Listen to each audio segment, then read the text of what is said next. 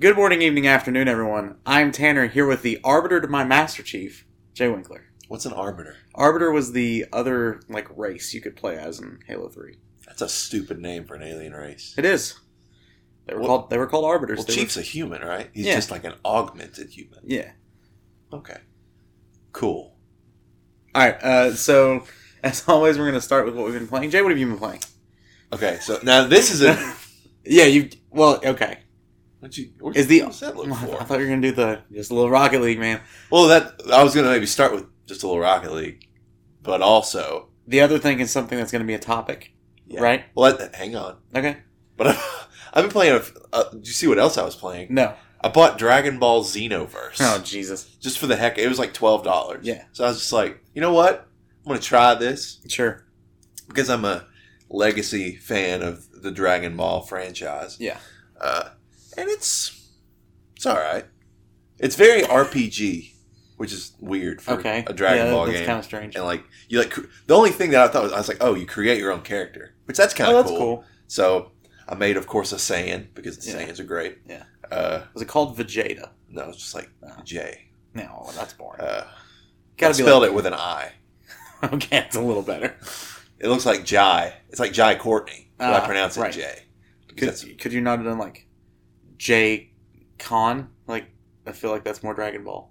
Kakarot or like I don't know, Anyway, sorry. whatever. Uh, but yeah, it's like you. When did this Jo- game come out? Oh, this going this one came out 2013 Oh, okay. ish. Uh, I think it was like a PS3 and PS4, Crossover game. Yeah.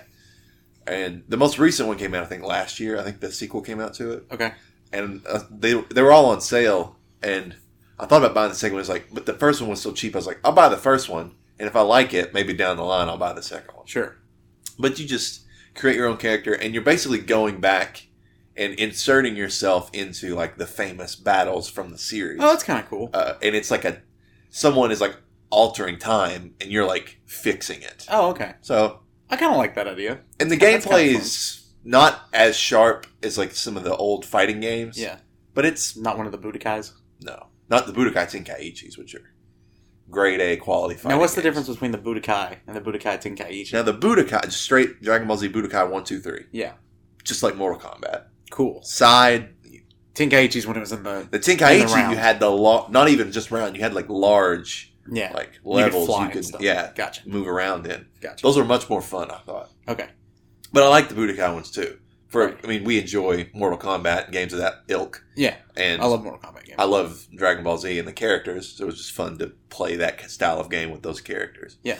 Uh, other than that, I have played and beaten Rocket League. Or, shoot. See, it's I would in my hope so. head. Yeah, I know. I know. I've played and beaten Shovel Knight. which we will get to in a little bit. Uh, the things I've been playing, Bloodborne, which we will get to in a little bit. I'm assuming it's going to be the title of this video, so we're not trying to be coy. I'm just saving what I want to say about it for later. And uh, Mario Kart 8 for the Switch uh, at the office. We had. Right. Uh, we had uh, a lunch break a couple times in a row where we played Mario Kart. I'm always Wario because Wario time and uh, got my ass handed to me by a fellow streamer, Team Liddy, on Twitch. Uh, she kicks my ass every time in Mario Kart. It makes me real mad. And then uh, we played for lunch, and then uh, we kind of did like a dinner game night for my last week there. And then uh, Friday, which was my last day, we also played at lunch. Right. So um, it's a great game. I didn't really play it on Wii U. Uh, I think I played it once with Hank. I think that was like literally the only time I played it. Touched Mario Kart 8 at all. Yeah. Um, it's really fun. I will say it feel as someone who di- hasn't really dove head into a Mario Kart game since Double Dash, Mhm. it feels way different. And I don't know when this happened, but with Double Dash, I feel like I got pretty good at when to drift and when to Right. do that kind of stuff. With these, these games are drifting a little to uh, the realistic side, not in the sense that it's like tacky and you really lose, Yeah. but you have to start drifting way earlier, and that mentality is like messed with me completely. Um, especially given that we're, we're playing on 150, which is fine. That's what I always played on Double Dash. But coming to it, starting at 150, I was getting like fourth or fifth. Now, when Liddy didn't play, I, I won. I Yeah. beat everybody in, when we play. But for some reason, I, I can't beat her. Yeah. Um, I'm terrible at Mario Kart, by the way. I was I was good at I was serviceable. I could beat people in, in Yeah. double dash. Uh, I'm decent at this one. Nothing, nothing great. Drop me into Mario Golf Toadstool Tour, and Mm. I'll lay the smackdown. Yeah, I didn't like how good you were at Tiger Woods. It made it no fun. Uh, I I feel like that's all I've played. Have I, have I played anything else? I mean, we played some Rocket League. Have I played anything else, Tanner? Had- Do you? Are you in my head? I don't know. I thought you might see it on PSN, man. You didn't see that I was playing Dragon Ball Xenoverse. of That's all true. things. Also, I did hop back in for a hot second into Besiege. Have I Oh, told you about Besiege? I know before? about Besiege. Yeah, Besiege. If you don't know, is like a.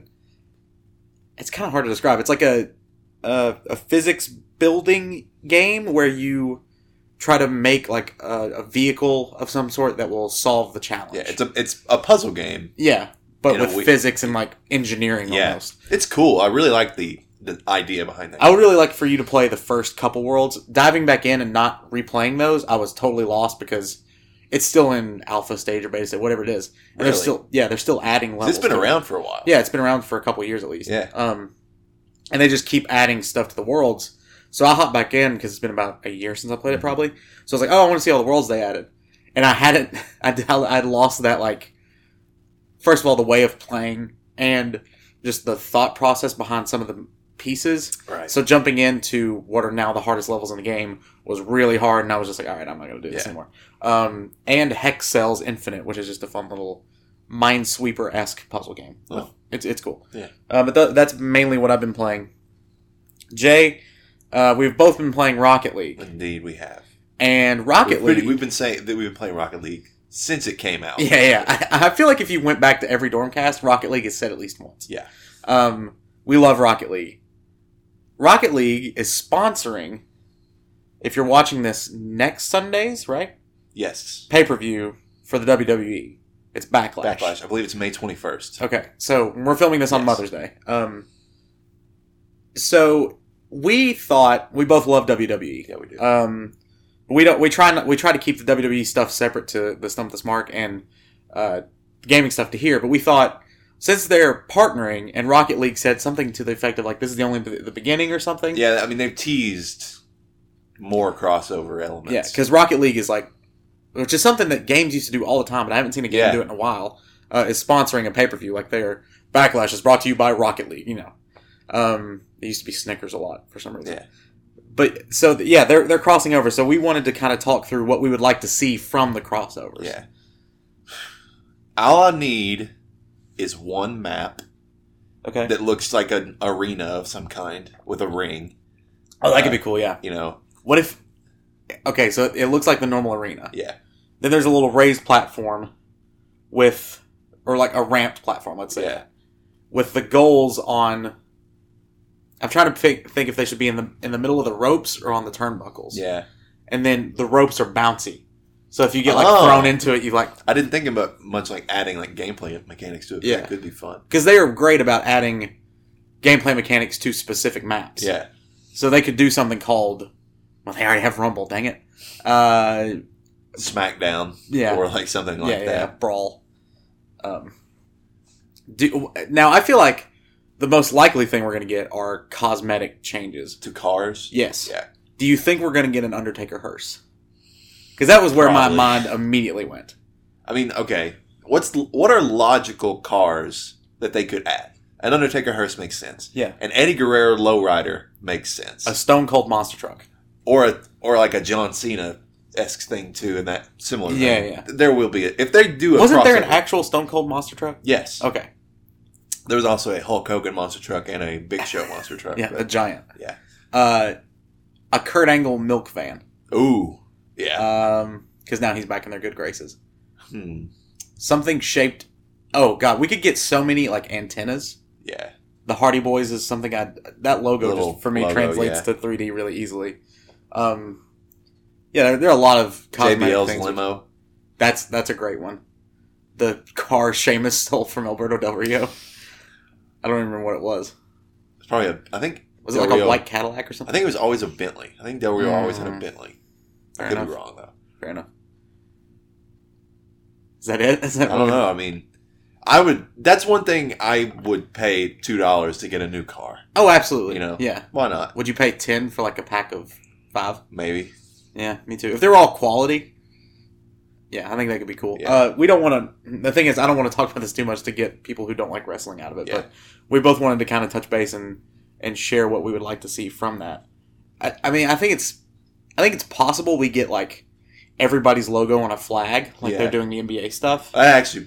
That's probably a safe bet. like Balor Club flag, you know, Bailey's flag. Roman Reigns. Sure, Well, yeah, the, the same. Everybody who gets the basic like Yeah. flags in that one was it battleground promo. Yep. Um, I feel like that could translate pretty easily. Yeah. Yeah. I wonder how they'll get Roman Reigns into this thing in every way they possibly can.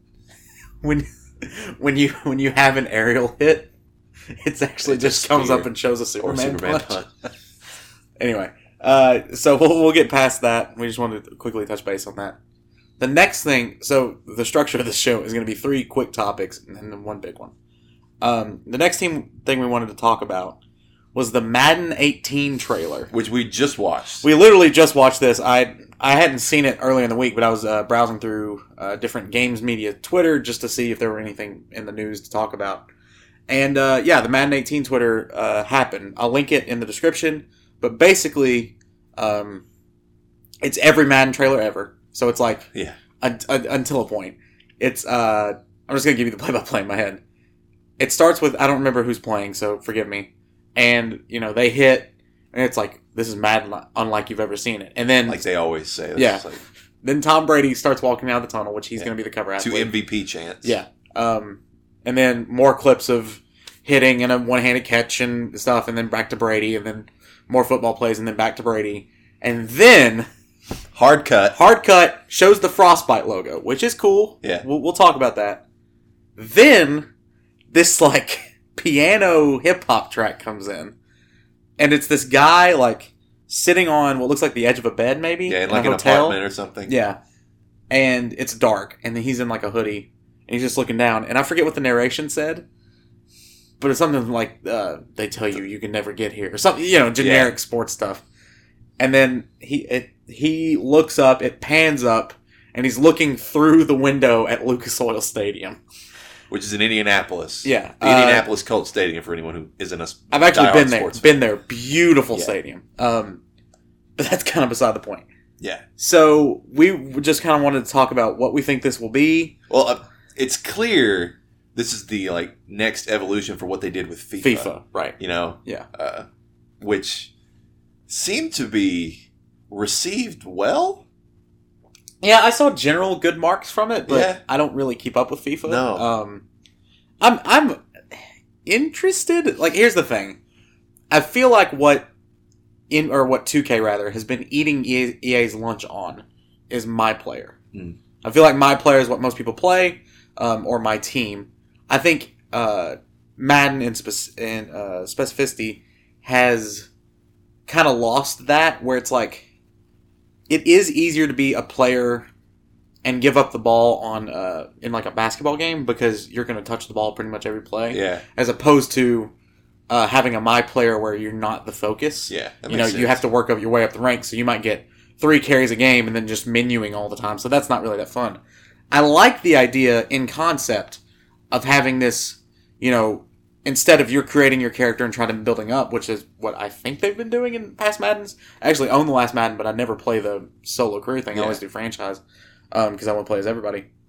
It feels like what they're going to try to do is uh, give you a story of you know maybe you're this star college athlete who's fallen on you know whatever Yeah, whatever. uh, and so, in order to fix that, or you know, you get drafted really high, so you start high, and maybe your possessions are going to be a little more fixed, and you know, you're you're going to get more touches based on something in the story. I actually don't mind that at all. Um, what I didn't like was the approach of it. yeah. I don't think because here's the thing about my player, it's awesome, but it's also a little bit self aware. Yeah. Um, like the I don't remember which one. I think it was two. It might be two K fourteen. Uh, it was either fourteen or fifteen, where Spike Lee directed the campaign, and it was great and kind of awful Yeah. because a they give you this generic, athletic sounding deep voice, Oh yeah, they do. right? And it sometimes it just because like I was this, I was Cash Banks, my my go to character, who was this nerdy looking white guy who had like a little bit of a fro and like just this handlebar mustache, and of course this guy's not going to sound like, oh man, I wasn't, you know, just like this deep. vo- I don't have that deep voice, so I Yeah. can't do it, but it just, that was a, a, a disconnect that was awesome. And then the way it was scripted was okay, but like you had spoilers for NBA 2K15 or 14, whichever one it was. Like one of your your guys who was like been through all this with you kind of does this thing where he turns his back on you and he's like, "Oh man, you've changed," you know, all this kind of stuff. Yeah. And then he he was the one who always wanted to bring up the endorsement deals, and you always took the higher ground, and like he always wanted you to come deal with this shady guy and all this kind of stuff. Well, he ends up dying. Oh really? Yeah, he gets shot. Uh, this is true. I'm pretty Wow. sure he dies. Uh, and so like you and his sister are. A th- it's weird. It, it's like it's it's fine, but it was fun because the cutscenes were hilarious because they were bad. yeah. And I mean, this sounds like one of those like comically like something like from like the drumline era, sure, of, like sports yeah. movies. Yeah, yeah, yeah. Uh, I mean, it's very like I love the movie White Men Can't Jump, which is a Spike, Yeah. which is a Spike Lee movie. Um, I just think that I feel like Spike Lee maybe knew how ridiculous this was going to be and kind of wrote toward it. Yeah. 'Cause he's an incredibly smart man, and I also think that the people at 2K realized how ridiculous it was because it's so weird to like be playing a basketball game and then get thrown into this like cutscene. Um, it, it was fun though. I don't know. I feel like if that's what Madden's trying to do, I think that's a step in the right direction. I just hope they don't treat it so dramatically that it just loses all sense of fun. yeah. And I hope it is ridiculous and kind of self-aware, like uh, like 2K's mother Yeah. was. And Madden has always been to me the identity of Madden is that's the game that you get and you play competitively with your friends whenever your friends come over. Right? Hey, you want to So play that Madden? so I don't think this is the draw for Madden. So Sure. I I hope they don't try to go all in on this and sacrifice you know some of the classic just you know competitive Head-to-head stuff. one on one nature of it because that's what Madden is to me. you I know, think to most people. You know the thing, I um, I'm I'm one of these people who, I feel like I, I've owned probably 15 Maddens in my Yeah. life. I'm one of these people who plays mostly by myself, and then we'll play at parties, of course. Um, but you know, I spend a lot of time in there by myself. Something that has never, I've never really done is online sports games, Mm. and I don't know why. I don't know what my because it makes all the sense in the world, but I think it's the same thing as doing like online fighting games where people make these one platforms their life Yeah. and then you like you jump in because I remember playing uh, 2K14 again. Sorry, uh, Blacktop, which is which was their competitive stuff, um, and just getting my ass handed to me. Oh yeah. And so like I think that is what ruins that. So it would be nice to see I know this is outside of what the trailer gave, but it would be nice to see something like maybe online rankings that allow you to play similar opponents Yeah. because every time I tried to play because I was trying to get trophies, I think um, I would just get wrecked, and that's fine. But it's similar to like Mortal Kombat or Injustice Online, where you just get absolutely get- destroyed. Oh, You would get smashed at injustice. yeah, uh, and so I I think that could be something they focus on now. I think the move to Frostbite is a good idea. Oh yeah. because Frostbite's beautiful. It is. Um, but I, I just can't help but think that this is going to be their like marquee title at E3 this year. Oh oh yeah. This is what I was going to bring up. This is going to take up like forty five minutes. and it's going to suck because again that is not this audience this audience does not care about madden i love madden you've Oh enjoyed yeah. madden I enjoy uh, playing a fair game of Madden. sure once in yeah a like while. i have a, a lot of uh, deep connections with madden over the course of my gaming career Yeah. or whatever um, so I, I still have an, an affinity for madden for sure uh, and i bought this one on sale but i just don't want that's not what i want at e3 this should be at the halftime of the opening game or whatever you know whenever you want it well i guess the game would be out by that time but you know it should be at, at halftime of a sporting event or during a major sitcom or something this isn't an e3 game Yeah. and so I just hope they don't put too much focus into E E3. Mhm. This would be great for like promote the heck out of it uh, during the NBA finals. Mm. You know, Yeah, it's a great. and that's a prime time to do it too. Yeah. you know, I mean, it comes out what September, October. Usually. Yeah, usually sometimes maybe in August. Yeah. I feel like it's And I last mean, week of August, first week. Of you September. get just as much, if not more, exposure. Really, more exposure yeah, playing it during the NBA Finals, and this is a casual audience that typically plays Madden. Right. You're catering to the ca- casual sports audience watching the NBA Finals. I Yeah, and think maybe and maybe run a couple ads on Twitch because a lot of people watch sports games on Twitch. Yeah. Um, run some YouTube ads, run ads during marquee baseball games during the summer, and you're fine. I don't think you need I don't think you need to waste your E3 time slot on Madden No. or sports game at all in general. No. All right. Well, then the next topic because I feel like Madden is is sort of a specialty to me. We're going to transition to something that's a specialty to you, and for the second week in a row, we're going to talk about Assassin's Creed. So. Uh, was it I think it was GameSpot that I saw the article from. They had confirmed it with Kotaku or no Eurogamer and WWG, which I've never heard of. yeah, Um, that an Assassin's Creed uh, screenshot was official, and that the new name is Assassin's Creed Origins. yeah, And the screenshot showed uh, what seemed what we seemed to be the playable character uh, on a boat in water with like sand in the background. Yeah. So it seems like it's still going to be yeah. Egypt. Assume it's the Nile River. Yeah, uh, and so I just want to kind of get your thoughts about what that looks like, and and and if you could garner anything from that. I mean, the general vibe, just and this is only because there's a very direct parallel, but it reminds me of Assassin's Creed Revelations when you're in Constantinople with the river that runs through the middle of the city. Okay. But in that game, you don't like navigate the river; you just go and you like it, just like a shortcut scene teleports. Right, you it's like a across the river. subway, basically. Exactly. But in this game, it looks like it's actually going to be like navigable, Yeah. which is cool. Cool. Yeah. Uh, but obviously not as fleshed out as like Black Flag was, Right, where which you're I loved. sailing the freaking seven seas, which was awesome. Yeah, I love that. Uh, but I, if anyone, if this screenshot made anyone excited, I don't really know why.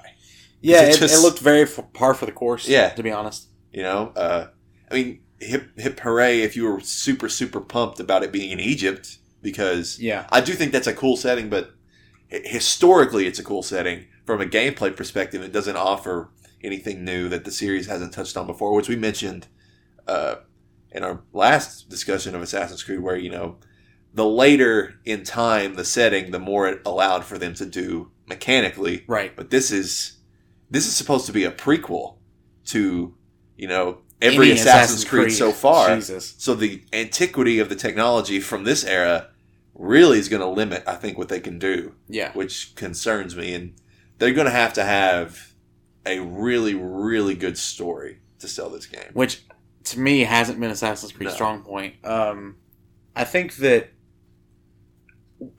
I agree a, a, a lot based on what you were saying about um, the mechanics. Like, what can we do in Egypt that we couldn't do in Assassin's Creed One? Yeah. Um, and I, I feel like maybe they're just trying to say, look how far we've come, and we can do all this stuff I just had an epiphany. yeah, Jay had an epiphany. We'll get to that in a minute.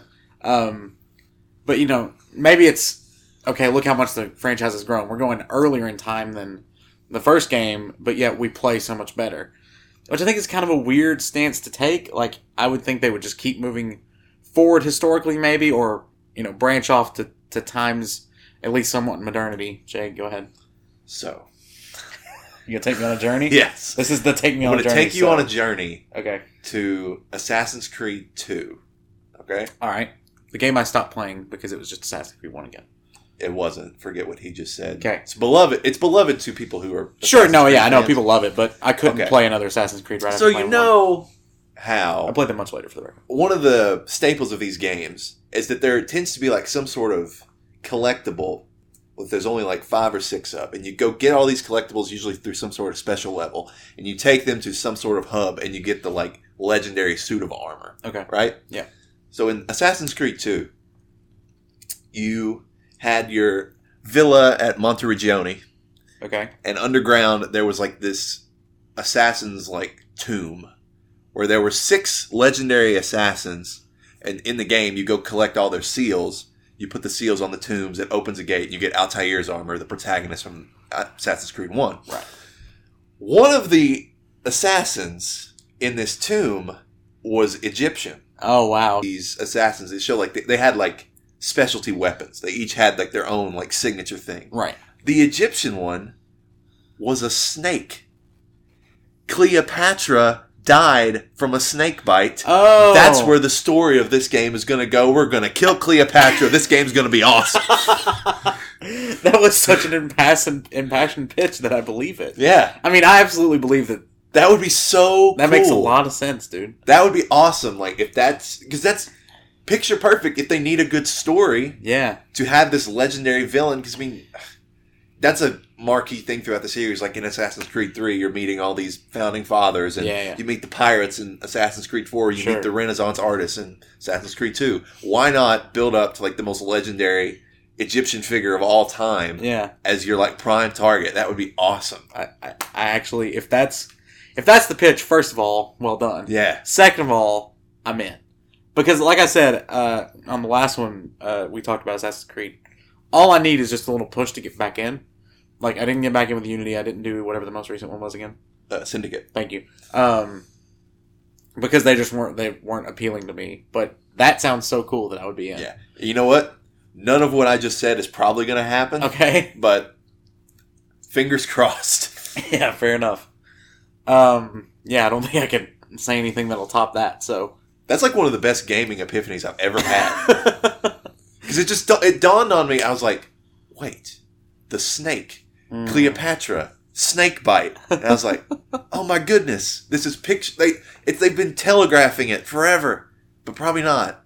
If if They this probably were just stuck that in there in Assassin's Creed 2 for it to mean absolutely nothing. First of all, I'm going to clip this out and put it on Twitter. Okay. But second of all, if this turns out to be true, this is way better than the two epiphanies I had at last year's E3. Like this would top any dorm streams epiphany ever. What were the epiphanies you had? Just in the middle of the trailers, like figuring out it was Oh. Spider-Man really early, Yeah. and figuring out it was Resident Evil before literally anyone on Twitter, um, because the the way the video cassette Yeah. popped up. Anyway, that would blow mine out of the water, and we would have a new Epiphany King. So, I really hope that's true I do too. just because I think that would be awesome. Yeah. Um, all right. Well, our last topic, and it's, it's going to be the longest topic, and, and Jay's ready to break into this. Yeah. As Jay said, he just beat Shovel Knight. Now, Indeed. I have been playing Bloodborne and got to a point where people said I should get. Um, so, spoilers for both of these Yeah, games, we're gonna- I guess. We're going to discuss the games in depth, I yeah, believe. um, because Also, you want to just start this off? You can ask me anything you want about my experience with Shovel Knight. sure, I'm going to give a little recap first. Sure. um, when we were streaming, so last Stormcast, we pitched that I should let Jay play Shovel Knight and stream it, and then he should watch, or I should watch him play it, and then he should watch me play Bloodborne. Well, we did that exact thing, um, and streamed for about four hours last Saturday. Yes. Okay, so we did that. Uh, Jay liked what he experienced with Shovel Knight, went and bought Shovel Knight. Uh, I haven't played any more Bloodborne since that night, but I got pretty deep into it um, that night. So first of all, Jay, what are your general thoughts on Shovel Knight? It's a good game. How good? That is the question. Mm. Uh, it is. I mean, it is. It's hard for me to like. ass- It's weird. It's weird. I would probably gut reaction give this game like an eight.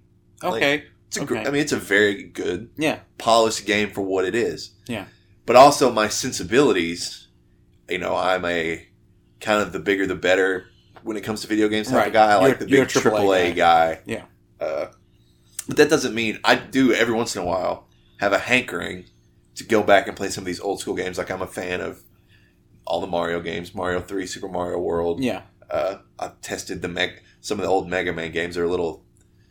Those actually seem a little antiquated to me. Really? Uh, yeah. Okay. From what I've played. Okay. Uh, but this, I think, the most direct parallel for this game is those games. Sure, it is. Uh, but yeah, I found myself. Here's what I don't like. Here's what I here's, and this will bleed over to the discussion. Okay. I like here's, and I don't. You might disagree, like just entirely. But this is the way I. It makes me feel Sure. this game when you die you're falling down a pit or something. Yeah. Which happened to me a lot. Several times, yeah. Uh it feels like that is a reflection on me as a player and less on the game itself, which I almost don't like. I like it when the game kills me, not I kill myself. You know what I'm saying? Mm, eh, yes, I think so. Yeah. That's a very strange critique. Yeah, it's not necessarily a critique; it's a personal thing. Right, because I I think most developers strive for every time and that's funny because oh, okay, we'll get into it. So before I get into it, as we were playing both games we, we noticed a lot of similarities, which I don't think Yeah, it's like in a very. If you were taking like the whatever the thirty thousand foot view of both of these games, you could make an elevator pitch where they sound very similar. Yeah, yeah. yeah. Um, so we know. uh, I don't think anyone else has ever done this crossover, so that's Yeah. kind of cool. Uh, so in Shovel Knight, I think what I, I'm, I'm going to try to uh, rationalize or not rationalize, but get what you're saying basically. So what you're saying is in Shovel Knight, the game never tries to actively kill you. No, parts of the game do. Sure. You, I mean, the boss battles. It's all. It's very similar in principle to Bloodborne. You're learning their patterns and their Yeah. timing, and you know, just reacting to it and pl- playing them over and over until you get it down. Okay. So uh, let's say when you fall down the pits, Okay, the game isn't actively trying to kill you. That's your bad. Yeah. Right. it's a That's- blunder on my part. Sure. Is that any different than dying on the way to getting to a boss in Bloodborne? It. I don't. In a literal sense, probably not. Okay. But it kind of has a different feel. It's almost like an enemy is different than an obstacle. Oh, see, see, I, I see them from a as the design same thing. perspective. I could see them like from In Yeah. in in the purest form, yeah, they're both obstacles to getting to your goal. yeah. But I don't know. It's something that I mean, I get what you're saying that you know an enemy didn't beat you; you beat yourself, Yeah. basically. But I, I think that's an interesting qualm to take with the game, yeah, I don't. especially something that has platform mechanics. Yeah, and I, that's part of what it is. Is just I'm not a huge fan of platformers in general. Right. I don't play a lot of platformers, so in Yeah. injecting that mechanic into a game where my primary focus is usually okay, learn this enemy, defeat this enemy. Uh, but then it, I get I'm doing that over and over, and then suddenly I just come to a jump. Right. and then the jump kills me. I'm like, ah, what, what?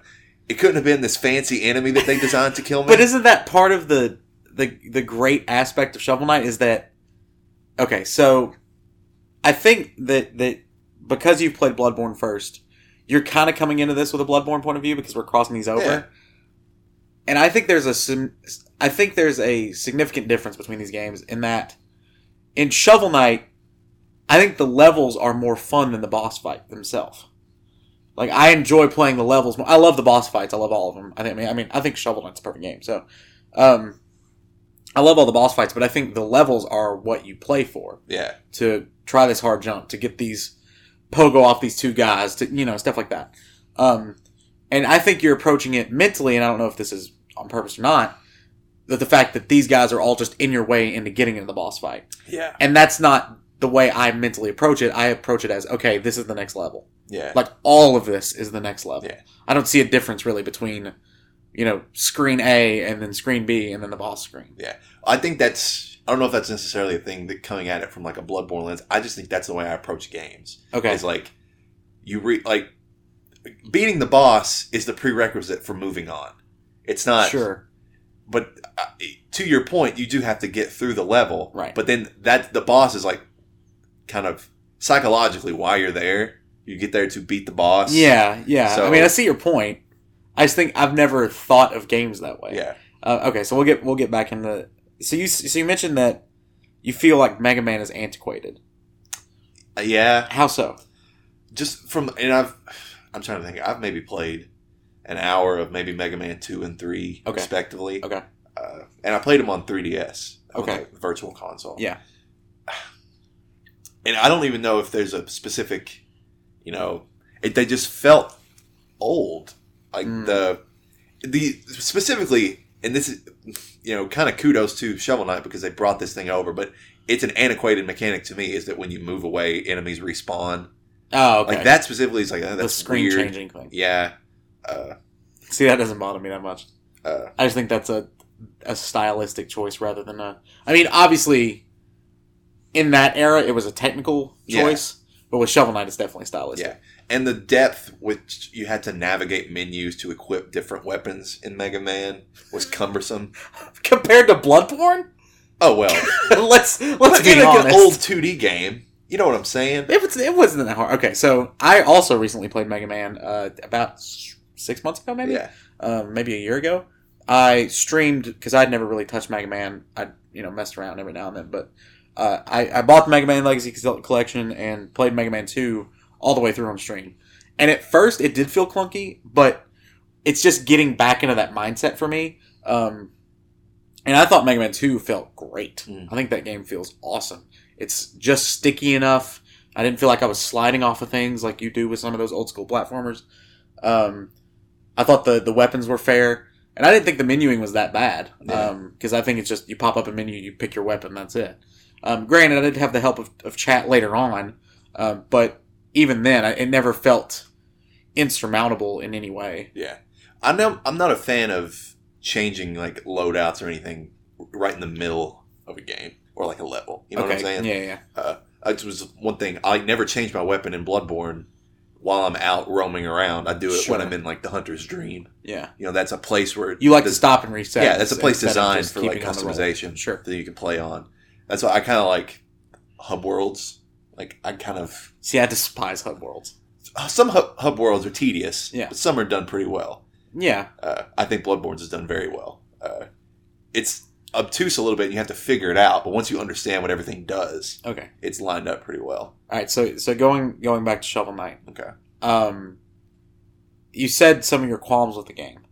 Are- Have you have you touched on all the qualms you have with the game, or Yeah, I think so. I just think that my qu- my qualms about the game is that it's just not typically the type of game that I sure, enjoy. it's in genre, it's not Yeah, in the exactly. specific iteration of it. Um, what what are some of some of the things you've taken away from it positively? Let's see. I mean, for a, like the it's for what it's designed to be, it's great. You know, Yeah, that looks great. Interesting design choices. Like obviously, it's that's shovel. yeah, yeah. Like, I'm like you took that's- a weird like qualm with that at the beginning. You're like, why is it a shovel? I- it's it's And I not was like, like, I a- don't know. It's Shovel Knight. Yeah. Like it ne- that never even like. Why does he have a shovel? I don't know. That's what they wanted to call a game. yeah. Which I'm not like you were like my thing was that like they did that to kind of be funny. I think like it's just like oh it's a shovel.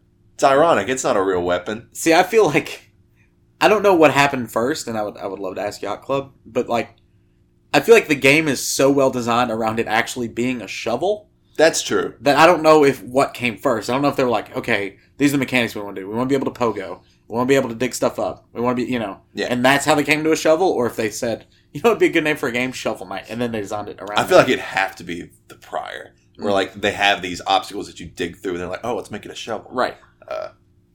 let's see here. I thought the bosses, for the most part, were very well designed.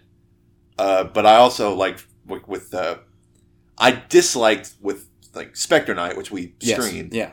I disliked the fact that that one, and I don't remember if, and I'm not sure if any of the other ones had opportunities for this, but I assume if it's possible in one, it might be possible in another. Or you could just kind of cheese it.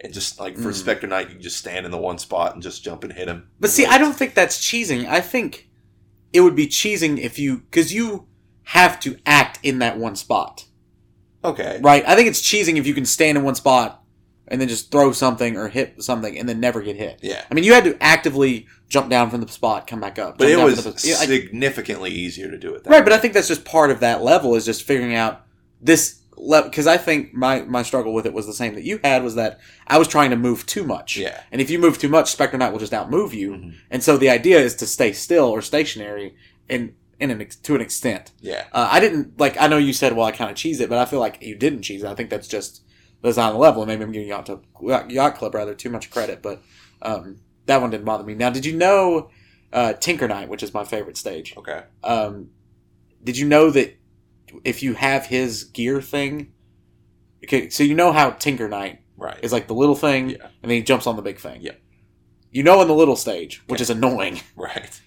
if you have his gear, uh, like the thing you can get from his stage, the, the magic weapon or whatever, Right. that if you throw his gear at him, it one hit KOs him. No. And then he imme- immediately goes into the big guy. Oh. Hmm. It's a fun little thing. Yeah. Um, so like he's very weak to his own thing. Uh, what was your favorite? What was your favorite stage? Hmm. I don't know because I'm trying to think of the merits. I haven't thought about this too in depth. I did like uh, King Knight stage. I don't like King Knight that much as a boss. Yeah, but I like King I like Knight's stage. I like King Knight's style, but he's really easy. Yeah. Let's see here. What other ones are great? I mean, what are your, some of your favorites? I mean, to me, Tinker Knight is the best stage. Yeah. Not only for the, I really like the auto scroller in that stage, the the vertical one especially. Yeah. Um, I love that music. That music is like my favorite in some of any video game. Yeah. That music is so good. Uh, other favorites? I- Also, I'll say I think maybe part of the reason I probably dislike not dislike Tinkernaut stage per se, but maybe why it's not ringing to me as great is Yeah. because of the platforming nature and the uh, conveyor belts. Oh yeah, see, I love that. Yeah, I see, thought those that- are I thought like that was very clever. annoying to me. Mm. Uh, Gotcha. Yeah, I think that I mean Tink- Tinker Knights is my favorite. I I do like uh Plague Knight stage yeah, because I think it's very cleverly designed. It's annoyingly clever Yeah, it in is. some in some respects, but it, it wasn't like so bad. Where I'm like I'm never gonna beat this. Like it, it was always surmountable. But it's like, damn, that was really clever. Yeah. that was a very clever way to kill me. uh Um, and I, that's something I love about Shovel Knight 2 is that every area feels so unique that's very Mm-hmm. like true. you couldn't drag and drop Plague Knight's thing, uh, you know, a scene from Plague Knight or uh, a, a screen rather from Plague Knight and reskin it in Tinker Knight's color scheme, and it wouldn't feel the same. yeah, Like everything's designed like so well. calling uh, Plague Knights the Explodatorium Yeah, apt. yeah, for sure. Uh, yeah. That that freaking level. And then I like Mole Knight stage too. Um, I like the I like Mole Knight as a boss. yeah Mole I think Knight's a that fun boss, is a really good, really well designed boss fight. and then I love uh, the Enchantress boss fight.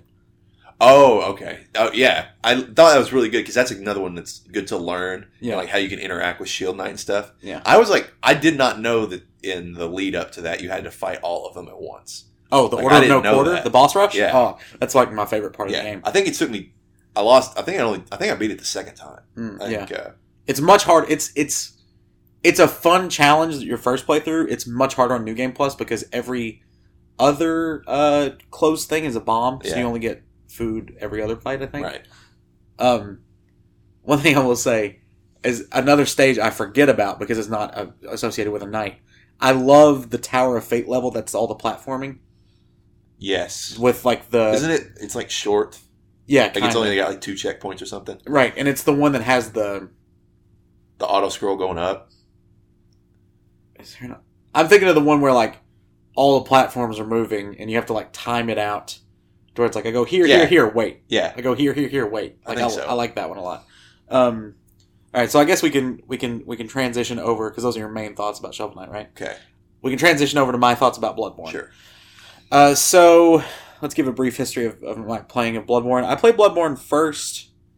Do you remember? It was like February ish. I want to It's say a while. um, that I bought Bloodborne on sale. I bought it for like eight bucks. Uh, I figured because of how wildly you and Skinny and Andrew, all friends of the stream, uh, talk about it, that I had to give it a go. And uh, I played through two and a half, three hours of it, um, and beat. What is the Cleric Beast. yeah, I beat the cleric beast, which is optional apparently. Um, Yes. And I started to go against uh, Father Gasquion. Yeah. And I got annoyingly close to beating him. I was probably what one hit away from Oh yeah, killing him, you were one or two hits away one of the Um, times. and then died. And then that was the point where I was like, okay, I'm done. I remember, I'm pretty sure I was laying in my bed watching you do that. And I was just like, I, I remember I was like tense because that game just gets me. Like, yeah, I'm- it, it really it's does. like, oh, oh, no. Oh you, oh, you got it. No, no. And then you just like collapse in yeah. anguish. Yeah. I think I tried it one more time after that, and I was like, okay, I'm done. Mm. Um, I definitely have. I, now that I've beaten Father Gascon, which is the point that every l- literally everyone I've talked to, I was like, I didn't like it, and they were like, "Well, beat beat Father, and then you can." And I was like, "All right."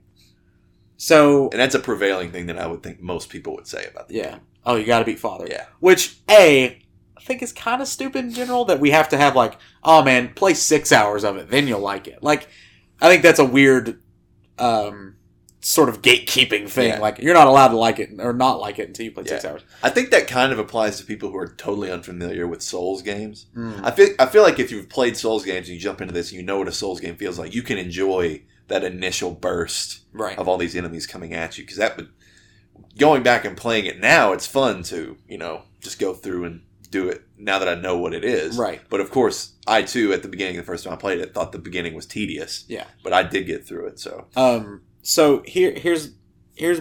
I, I might go really into depth with this. go for it. Um. so, I feel like something that that we have in common, you with Shovel Knight, me with Bloodborne, is it's a really good game for what it is. I know that that you said that, and that's something I kind of picked up on, is that I don't like these types of games. I like what this type of game, or I like what this iteration of this game does, right? And I think that's Yeah. equivalent for Yeah. both for both of us.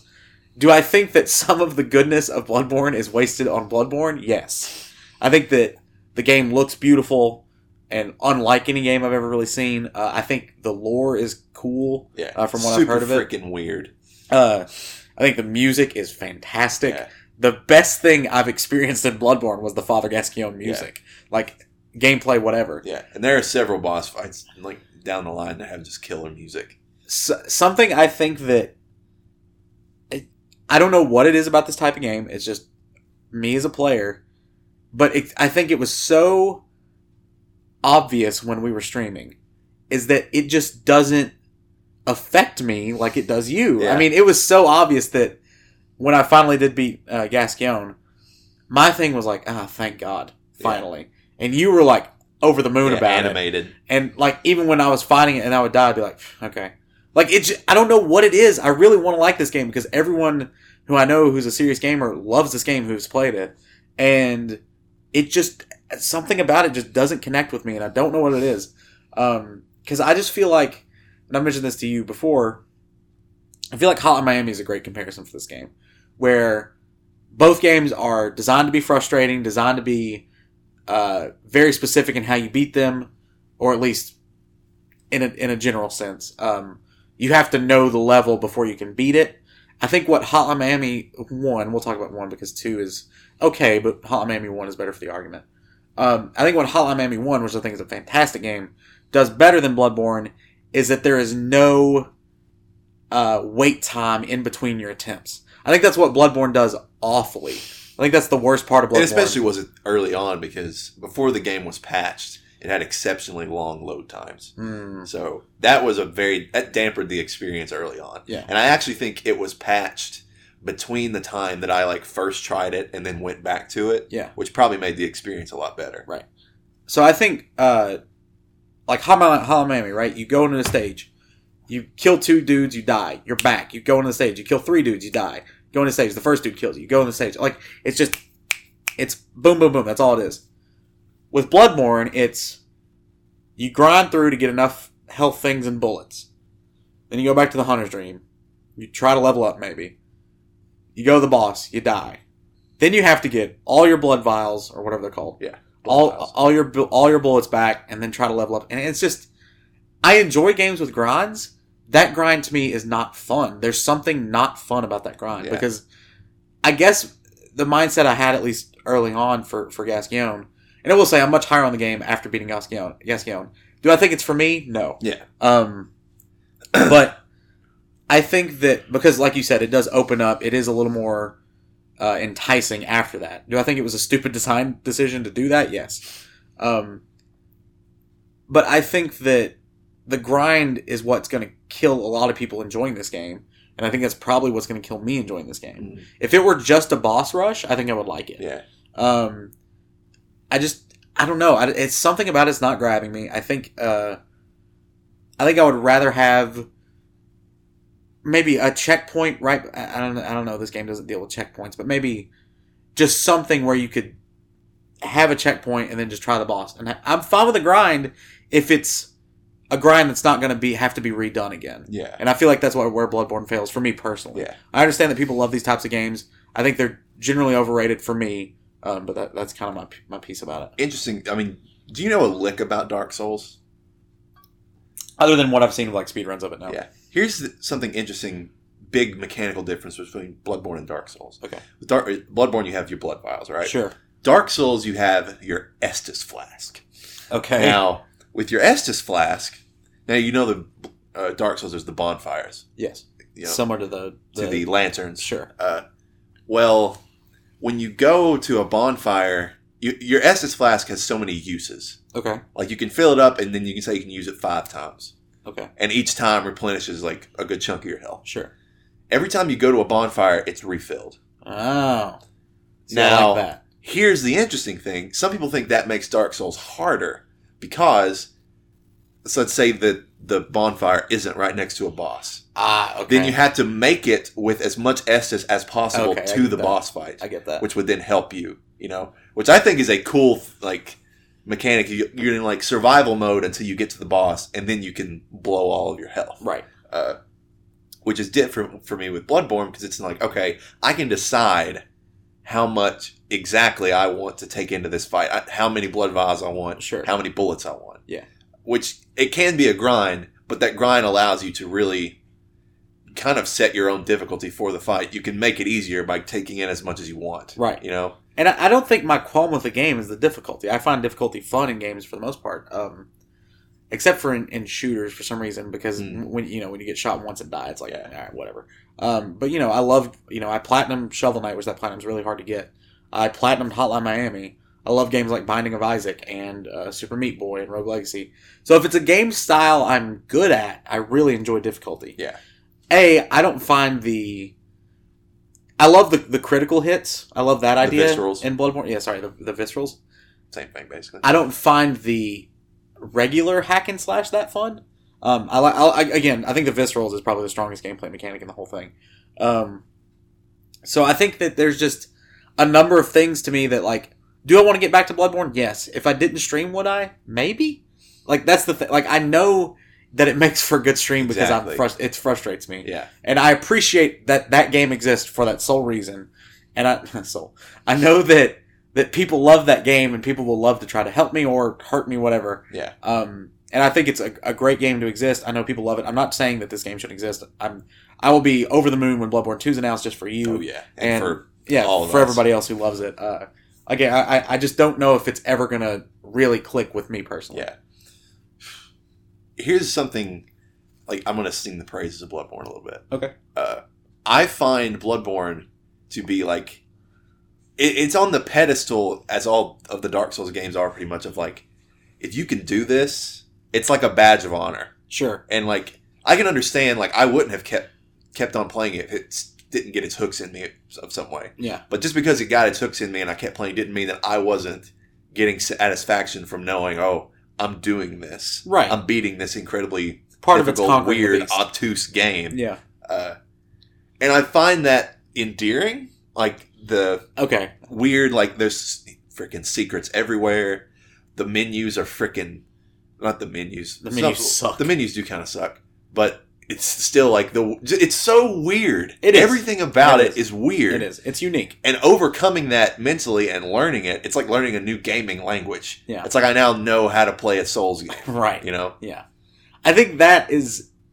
I think the find the fact that you find that is endearing makes a lot of sense because I find it obtuse. Yeah. like I've seen games, and I think because I love Hot Miami so much is what I keep coming back to. But I've seen games do this whole difficulty thing better and more efficiently Yeah. and simpler. Um, and I get that for some people that's part of the charm, but for me it's just like okay, let me die to this boss a hundred times, but let me do it in a way that is fun for me as opposed to a way that is monotonous and tedious. Mm-hmm. Um, I, again, going back to the because I guess the overall topic is Bloodborne and Shovel Knight. Yeah. Um, I think it's funny that I think Shovel Knight's perfect. You think Bloodborne's perfect. I think it's well, I don't I don't think it's perfect. Obviously it's weird.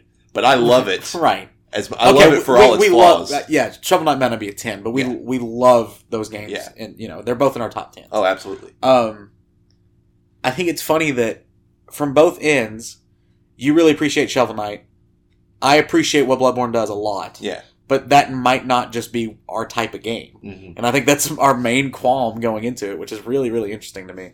Um, yeah, I'd be curious. Honestly, I know we, we make the comments pitch, but I'd be curious what what people think of this crossover because I don't think this discussion's ever been had Yeah. as far as like is Bloodborne or Shovel Knight a better game than the other? Probably not. They're probably both amazing games. Yeah. Um, it's just what clicks with you as opposed to what clicks with us. Yeah. Uh, and you know, I, I I am curious to get back to Bloodborne. That's something I couldn't say before.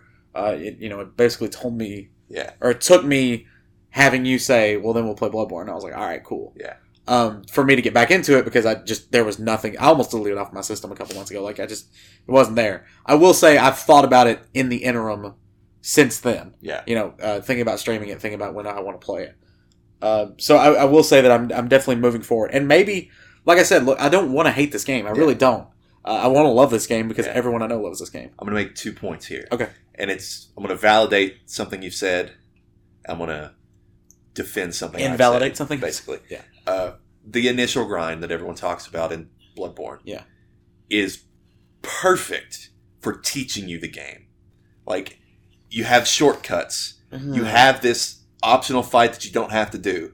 Then you Okay. have this mandatory fight that is the quintess. It is the quintessential Bloodborne fight okay. like fighting these hunters, which basically Blood Gascon is a boss, but there are NPCs that behave very similarly to Gascon, just out there in the world that Yeah. you can go fight. Okay. Like I think it's great for the purpose of teaching you the way this game operates. Sure. Now the other thing I'll say was when we what something we dis- discussed on stream when I said playing through this game and these bosses are like immensely difficult, and I said this is how a boss fight should be, and you said no, it's too hard. You're right, Okay. but the di- I just think it's like different, which I appreciate. I'm like Sure. this is an entirely different way to experience boss fights, Yeah. which is c- just cool. Yeah. Like Okay. this is just fun. Right. No, I mean, I, like I said, the difficulties. If it were only in difficulty, Yeah. I would love that. Yeah, it's just a it's a unique difficulty of a game. Sure. The, the the first thing you said about the the initial grind, Yeah. we'll say up to Gascon, Yeah. uh, being the best way to introduce players to the game, being perfect. for- Yeah. and I and I completely disagree. Why? because I think you're going to lose more people than you're going to get. I honestly think, okay, maybe not with Bloodborne. Let's say because people who bought who bought Bloodborne rather, probably most of them knew what they were getting into. Yeah, Either had either loved the Souls franchise themselves or had a friend who recommended it. Whatever, they Yeah. kind of you kind of knew what you were getting into with Bloodborne. Um, so I guess this might, if this were the beginning of like Dark Souls as a franchise, period. I feel like a lot of people who play Bloodborne are going to be like what I did, and just say, "Okay, there was I got no reward for beating the cleric beast," which I know you said is optional. yeah, But I- there was no way I was going to know that. I Yeah. mean, it so clearly funnels you into this path absolutely. of does. fighting this guy, and I get that that's cool, but I also get if somebody said, "Oh, I didn't get anything for beating this. I'm done with this game." Like people. I don't disrespect people for for playing this game for two hours or four hours or six hours and not beating Gascon and putting it down forever because I think at some point you have to decide is this worth my time yeah, and you know time as you get older and you, you get a job or you go to school whatever um, time gets shorter and shorter so if somebody puts in six hours which might be a couple nights af- after Mhm. work or you know one day of not having class i get that if if it doesn't grab you by then if you drop it and i feel like a lot of people would drop it hmm um, and so I don't think maybe looking at the the uh, do the ends justify the means. Um, I feel like maybe then yes, that is probably the best way to introduce Yeah. people because if you get through that, you're probably going to beat the game, right? If you Yeah. get through that mentally anyway. Um, but looking at it from a hey, this is Bloodborne, we want you to play our game. I feel like that might not be the best way to introduce people. Maybe there should be some any sort of explanation of what's happening. Oh yeah. If, and if your what goal- things do. Yeah, if your goal is to like get people to play your game, it might not necessarily be designed well. But my thesis, I guess, is that Yeah. it is it te- it does teach you the game. Like you do learn the game just through that introduction. You learn how the world is structured and how some, Yeah. a lot of these enemies behave. Yeah. and you know you can go back to the because you don't go to the dream until you die the first time, and then Right. you learn how to you just search through and you oh yeah, I can upgrade things, and you know Yeah. it's just a good it's a good introduction for the sake of learning, but maybe not for the sake of just being kind of easing you into it because it's Right. really not that. Here's here's the thing, and I know we're getting really in depth with this, but I don't care. I think it's a cool conversation. I don't know if I would be playing Bloodborne on the second stream if the first stream didn't happen and if the internet didn't exist. Because without the internet, this game is like, what the heck is going on? Because does it ever inherent? I'm not counting loading screens because those are random. They are Does it ever inha- inherently tell you what criticals are, what blood vials do, what bullets do? You know what I mean? Like I there don't is think so. th- exactly, and I think that's a flaw. I think that the fact that somebody on stream multiple times has pointed out characteristics of the game, or even when you were like, "Oh, you know that if you critical somebody and you hit them, you get your health back." No, because it never, it literally never told me that. Like I, I, I think that the great thing about Shovel Knight, in comparison to Bloodborne, is that the Shovel Knight first stage is is much easier in comparison to the first stage of Bloodborne. Yeah. Right? It's not gatekeeping.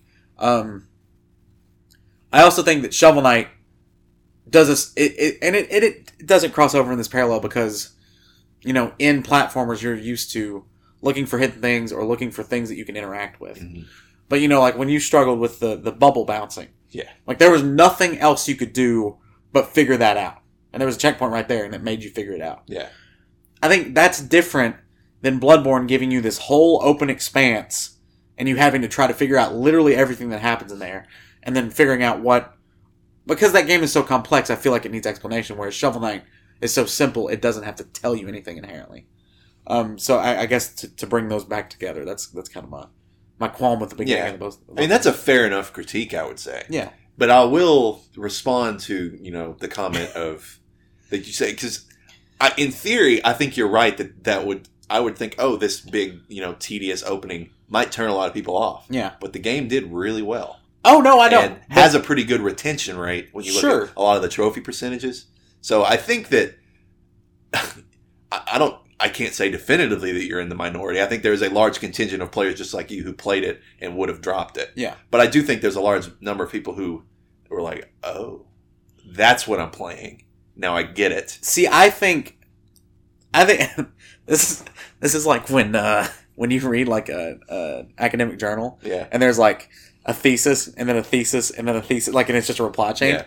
But I think that what we're not accounting for here is that a lot of the initial Bloodborne numbers I would estimate are people who are fans of the Souls franchise, Mhm. people who play them, people like Andrew, Yeah. right?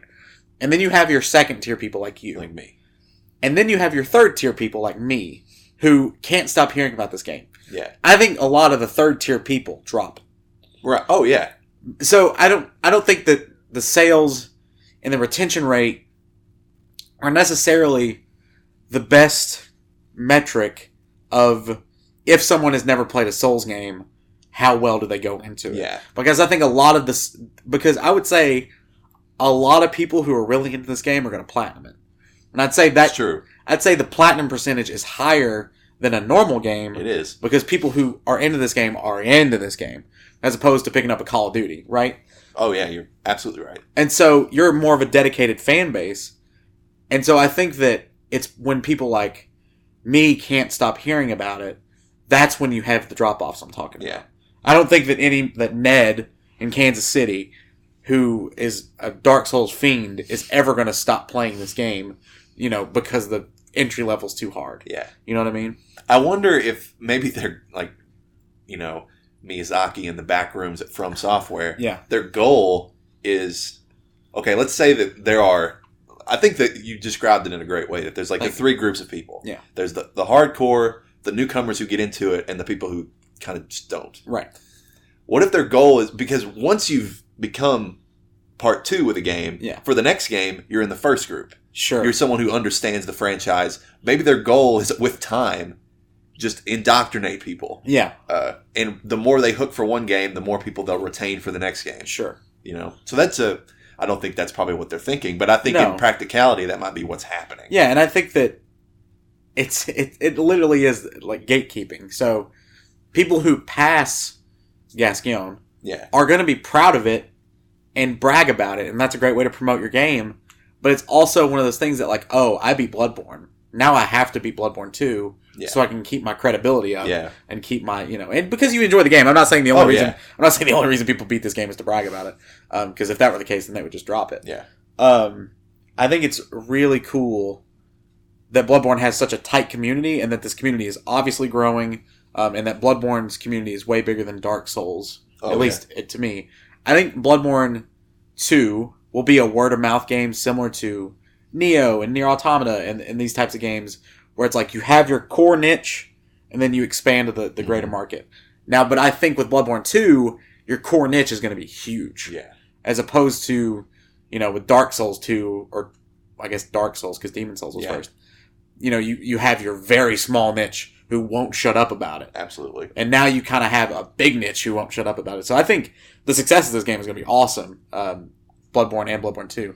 Um, I think it's really smart for them to discount it to eight bucks or whatever it was when I bought it, just so people like me can give it a shot. Yeah. Uh, do I think a lot of those people will be retained? No, but it's one of those games that I'm. I'll be damned if I don't keep trying it because I want to appreciate it. Why for what you guys appreciate it? for. Yeah. I wonder. You made the comment a minute ago about uh, how you might not had it not been like for the internet. Yeah. uh, and just like that, like that aspect of being able to understand a game through like publicity, I guess. Sure. if you wouldn't have played it. I wonder if that plays into. And this is kind of a more grander question on the scale of game development. I mean, this is getting very philosophical, so I'm Uh, fine with it. I wonder if that plays into how modern games are designed. If that Mm. learning games through publicity is Mm. how games are learned now. Sure. Some games, a lot of games still give you freaking arduous tutorials that suck. Yeah. Yeah. Uh, that's a big design flaw that a lot of people point out, and a lot of game reviews is just like, oh, the first two hours where it was just like showing you every little thing Yeah. uh, is a negative. I wonder if their mindset that from software was just, you know what, people will learn this game because some people, the most ardent of people, will figure it out for themselves and then tell everybody else. Right. So I mean, I wonder if that's just the evolution of the way games have been. Like, you yeah, know, exactly. you have your first wave of games that bef- even before NES, like the the DOS games, Mhm. and then like and then NES and uh, Atari Twenty Six Hundred, those era of games, where like games media wasn't really a thing. Maybe you had your EGM, but um, you know, you, you had to figure everything out for yourself.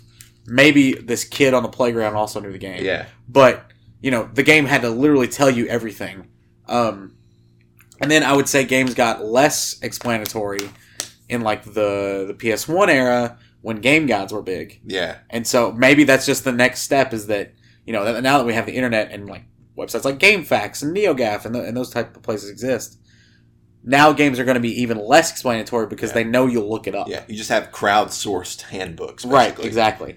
Uh, which is it's an interesting thing to point out, and I never really thought about the fact that not even just with Bloodborne, but that all of games are, are gonna maybe regress in explaining things to you because they know you have your phone in your pocket Yeah. waiting. And that's a direct, maybe a good way to wrap up the conversation. A direct difference between Shovel Knight and Bloodborne. It's Bloodborne doesn't tell you how to do it, figure it out yourself, or uh, you know, go to the masses. Right. Whereas Shovel Knight's philosophy is it's simple enough that you will figure it out Yeah. on your own. Yeah, I think that's that's a great way to wrap it up. And as I said before, I'm genuinely, genuinely curious what you guys think of this conversation. If you have anything to add, I know there's a lot of stuff we left on the table, but you know we talked for a good 40 minutes about it. I think um, something around that time, maybe 30 minutes. Uh, so if you have anything else you'd like to add, please let us know in the comments. Uh, if you like the video, like it. Don't forget to subscribe for more Dormcast. And uh, yeah, have a good morning, evening, afternoon. We will see you next time. Take care of the dorm while we're gone.